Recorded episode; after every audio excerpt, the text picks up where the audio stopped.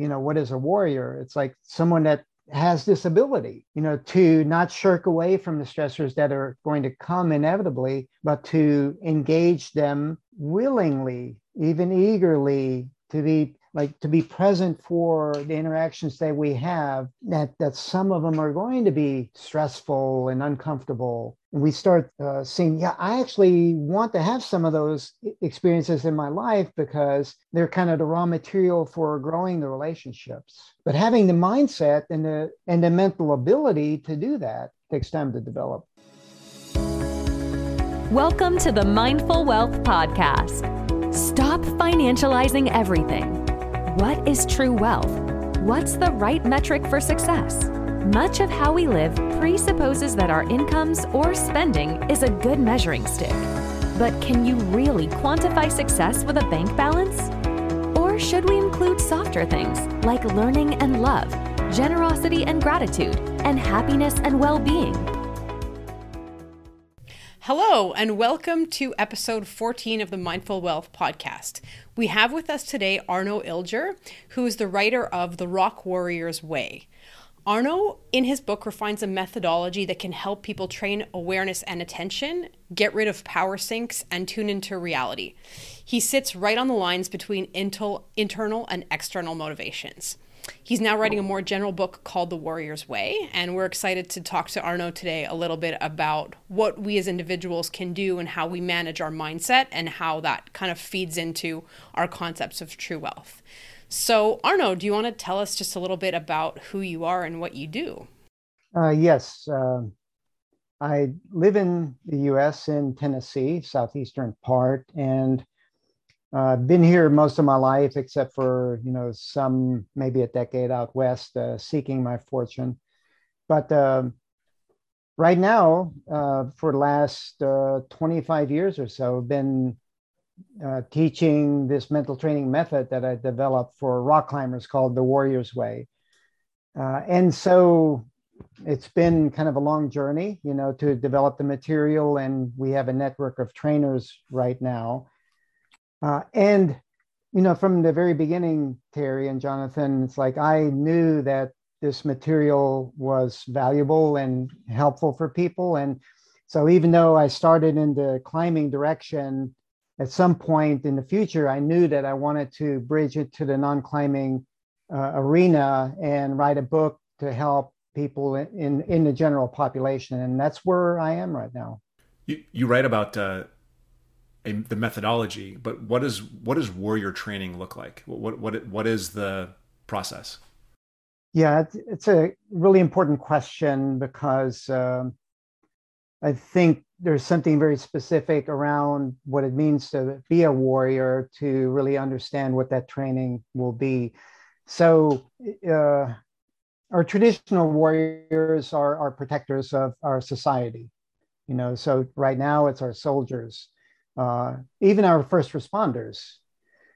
And they are trained in a certain way to do their job, to be able to fulfill their responsibility, which is different than the way the rest of us are trained.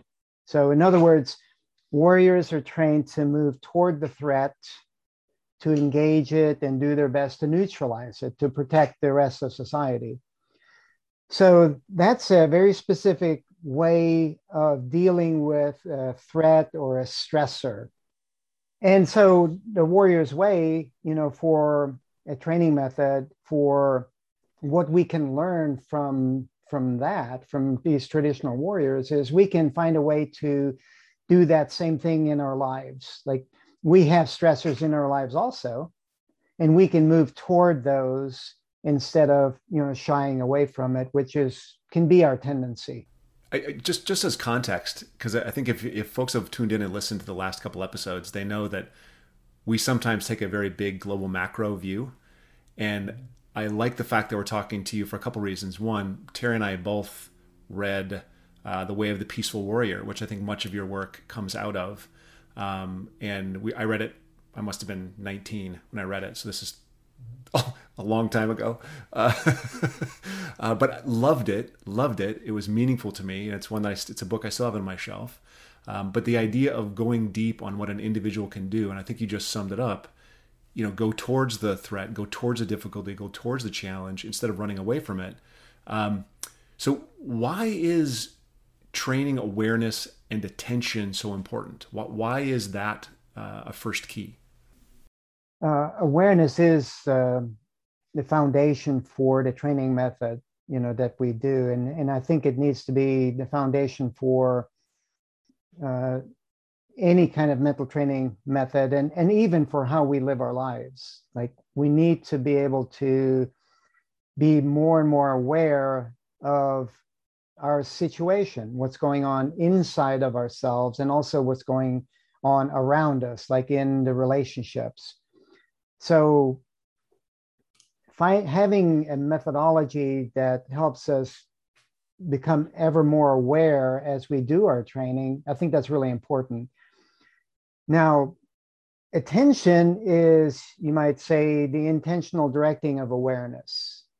So as we become more aware, uh, we can uh, have certain tasks that we need to do during the day, and we can intentionally focus on this task or that task. And by doing that, we're we're going to be more effective in the actions that that task requires, right?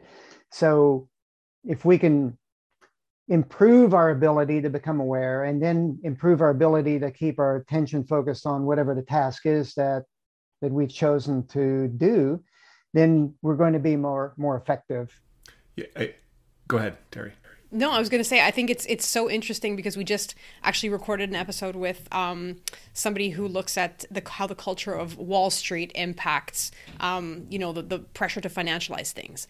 And I think what's so interesting is that you know she really concluded the the interview by talking about how important awareness is of the implications of what our little actions how they sort of radiate out from what we do and so I think it's, you know, anyways, I just like wanted to kind of riff off that and say that like I think it's a good point that awareness really is the at the at the heart of things. Um, but I wonder if we could just kind of ask. We had a, an off-camera chat just previous to, uh, you know, the, the interview we had scheduled earlier, which was about the two kinds of motivations that human beings have. And I really liked the point that you said. You know, humans on the one hand seek comfort, but at the same time, if we are to surpass our current limitations, we have to have a mechanism for getting out of our comfort zone. And I wonder if you could maybe say a few words about that. Yes. Uh, there are two basic uh, motivations. One's more extrinsic, where we're motivated, you know, toward achieving something external to ourselves, like uh, in in climbing it would be climbing a certain mountain. Uh, in uh, in life it might be you know to have a certain amount of uh, wealth or you know a certain amount of money or to land a certain job. So uh, that's an extrinsic way of being motivated you know towards something outside of us. Intrinsic motivation comes from inside of us like something that um, that moves us through stressors that we actually want to be in. Like uh, we're we're motivated to do that uh, activity for its own sake, not for the goal. So when we look at these two motivations uh, in the past, we can have a tendency to think we have to choose between them like, well, which one is more important, more helpful? Which one could be debilitating? In reality, they're both important. And that's because the extrinsic motivation, like the goals that we set, they uh, we pick them because they're inspiring. You know, and so if they're inspiring, then we're going to be more willing to do the work, you know, as we're um, working our way toward them you know so in other words these uh, extrinsic motivators and goals they give us a direction for our efforts. Uh, so when we start uh, moving that direction though it's important to be intrinsically motivated like we want to do the work for its own sake and and enjoy it as much as possible. Uh, so the way, an important way that we can find balance between these is knowing when we need to be motivated by which one. Okay. So, extrinsic motivation, we're thinking about something stressful, like a goal I want to accomplish. You know, I'm here, I'm going to need to go through some stress in order to be able to accomplish this important goal for myself. So, when we're in our comfort zone, we can be thinking about those inspiring, stressful goals. Now, when we're engaged working toward it, we need to shift motivation toward intrinsic motivation. You know, being willing to be in the stress, the struggle, the difficulties uh, for their own sake, the learning that uh, we draw from that. Uh, and along the way, we might stop and reflect on, you know, that goal again to make sure we're might need to do course corrections. But we we just uh, need to know where we are. Are we sort of stopped and thinking about the goal, or are we engaged and doing the work uh, for its own sake?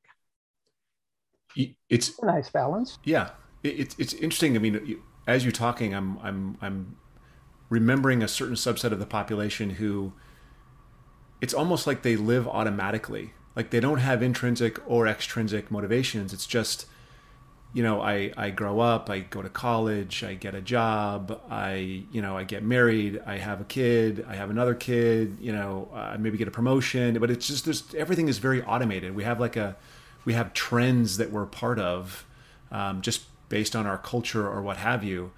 Um, and it seems to me that, that something you're talking about, and I think the reason there's coaching around this and everything is for us to be happy, we have to know what what our goals are.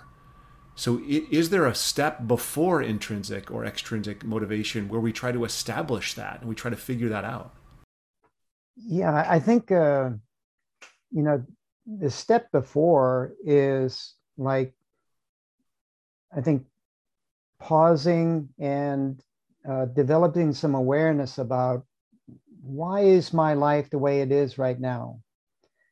And where do I want to take it? So it, it's going to take some time to reflect on where we've been, where we want to go.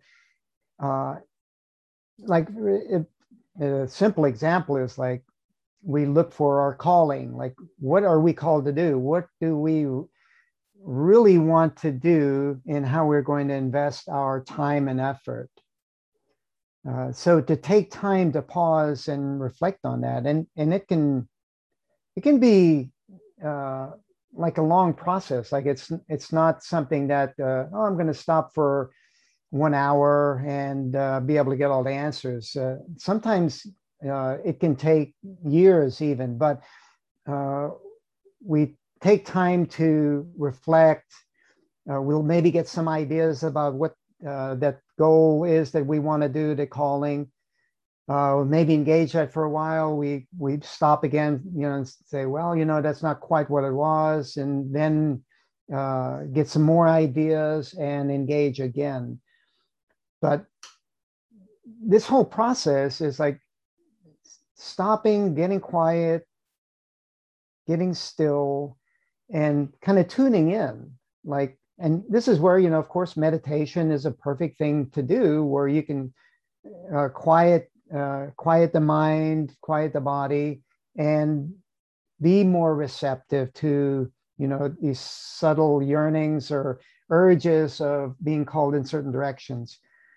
So I think that's uh, an important part uh, for before we can like say, well, that's the end goal that I want to achieve, because um, a lot of times we will set those end goals and uh, you know they they take us in the direction that's not where we ultimately want to go. I mean, the, the, the typical metaphor is they say, oh, you're climbing the ladder, but then when you get to the top, you find it's uh, leaning up against the wrong wall. Yeah, so. yeah, so your, I guess your your answer to that would be increased stillness, allows us to become mindful of some of the in some cases you know social default settings that we're operating on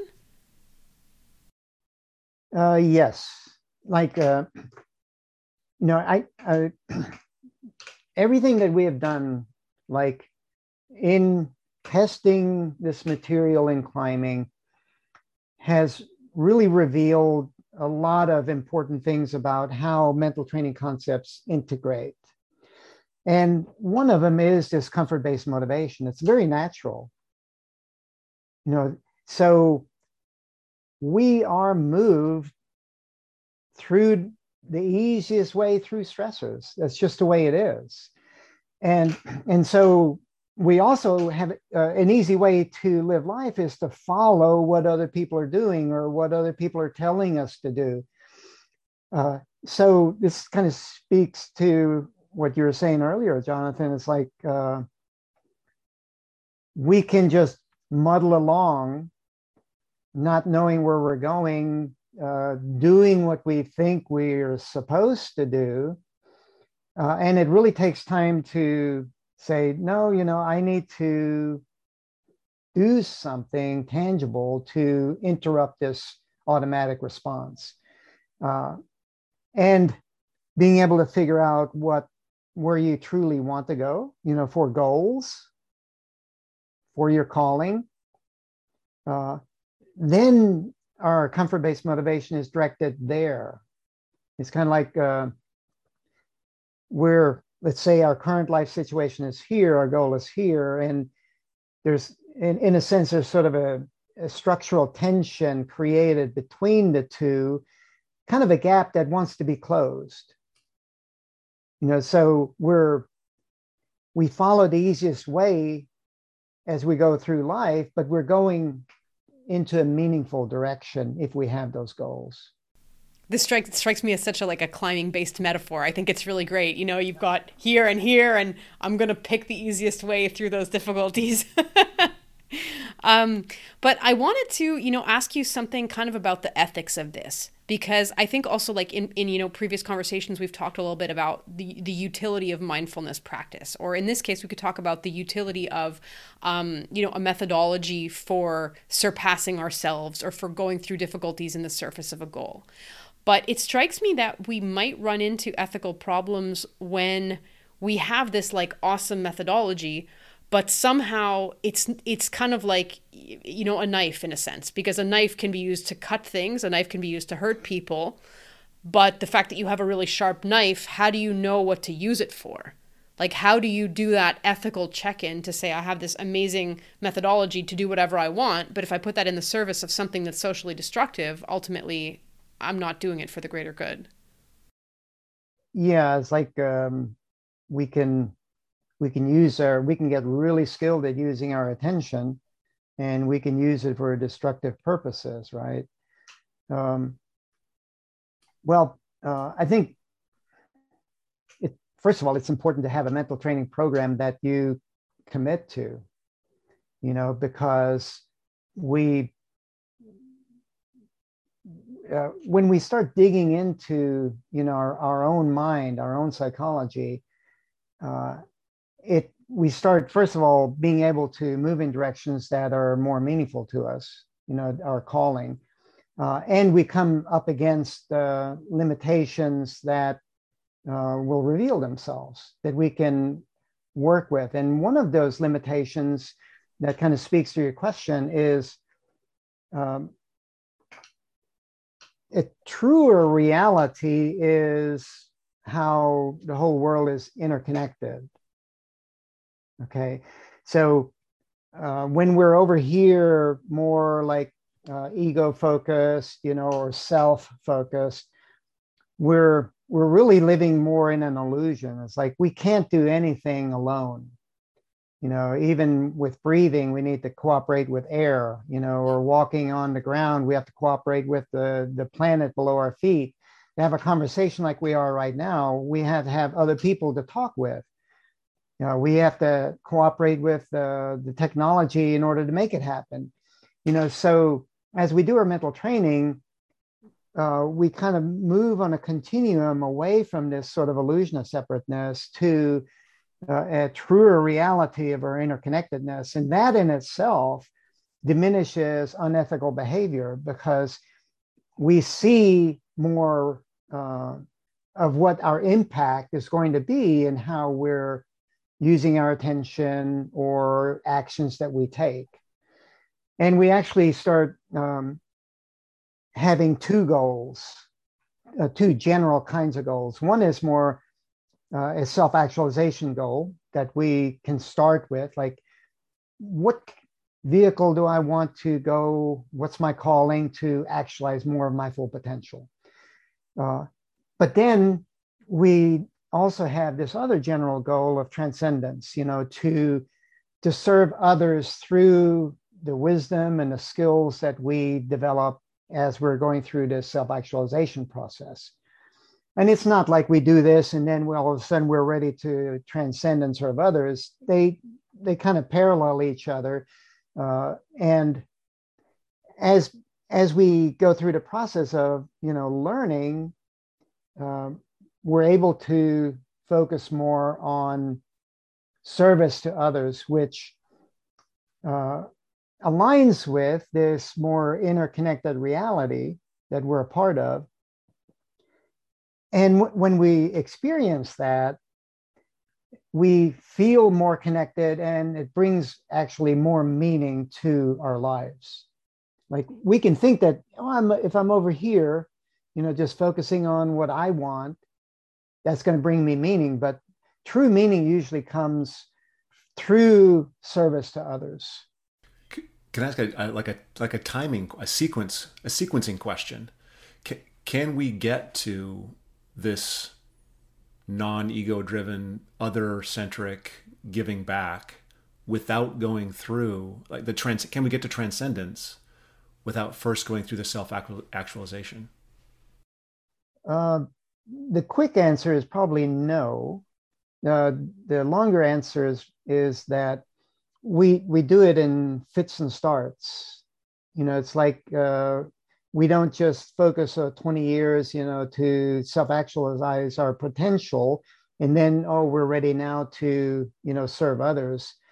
Uh, we we learn something and then even while we're learning you know we might be serving our family you know or serving others you know uh, but then then uh, it kind of a cycle between them uh, but you know sometimes we're we're sort of forced in the direction of transcendence like through a traumatic event you know we we can you know have a trauma you know uh, I mean, a simple example is uh, Mothers Against Drunk Drivers. You know, it's like have a catastrophic event happen, you know, where you lose a, a child, and that uh, shifts your focus, your calling to something that you can create so you can uh, provide and serve uh, serve the the world you know to help other people you know either not experience that trauma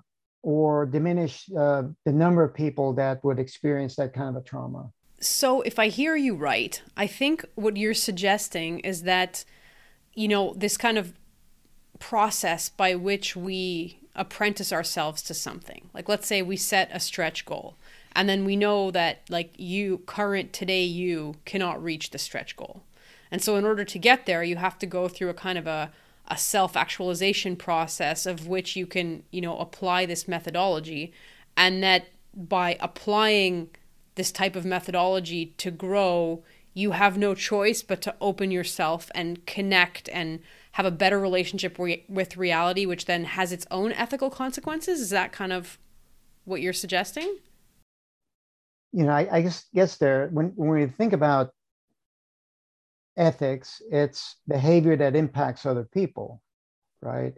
And so we're going to um, we're going to behave when we're focusing on just ourselves in certain ways. We're going to behave when we're interacting with other people, you know, and both can have impact on others. You know, even though we we might be doing things for ourselves, you know, it's we're still impacting the world you know we're still impacting other people whether we realize it or not mm-hmm.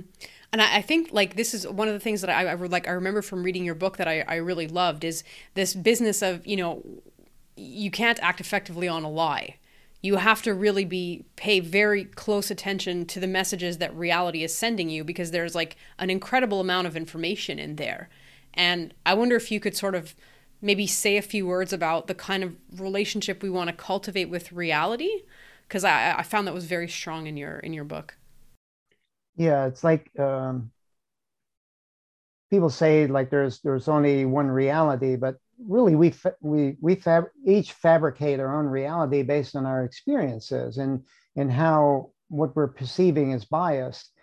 Um, so one of the biggest shifts I think is important to make uh, in how we understand reality so we can see it more clearly and not, you know, be sub, uh, subjected to, you know, lies like, like you're saying, is we can tend to see things in an either or situation, you know, either I'm right or, or I'm wrong, you know, and then it, when we, if we're in an argument like that, our ego will tend not to want to be wrong you know so we'll defend uh, ourselves being right instead of being willing to listen and you know solve the problem.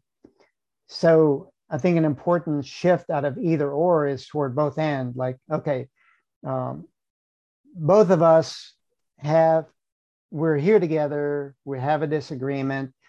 Uh, part of my understanding of the situation is true and probably some some lies in it and and similar for for you. So let's uh, each of us you know speak and share and then while the other one is listening. And then through that both of us can solve this problem.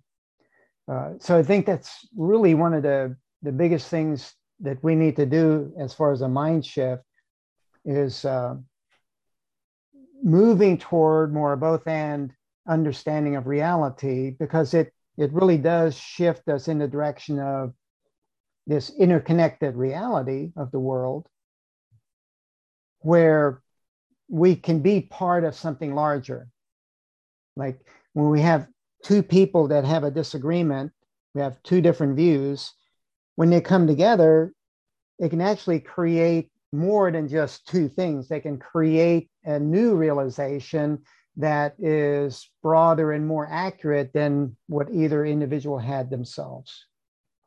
It's when we're in relationship, a more accurate reality of how the world is.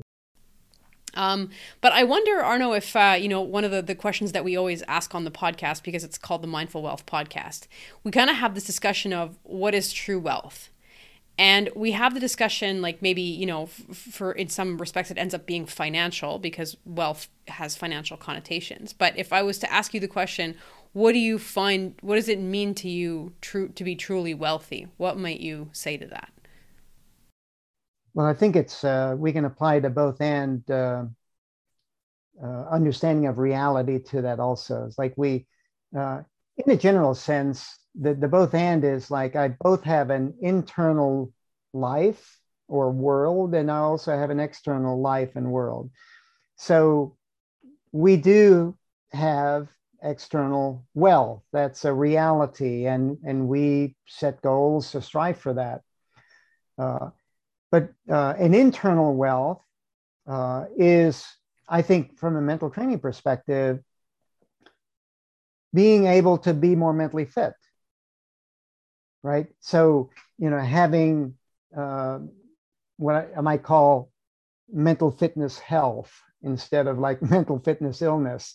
So we've developed our minds, we've developed our, our abilities with our developing awareness, with the use of our attention, where we can direct our attention more purposefully.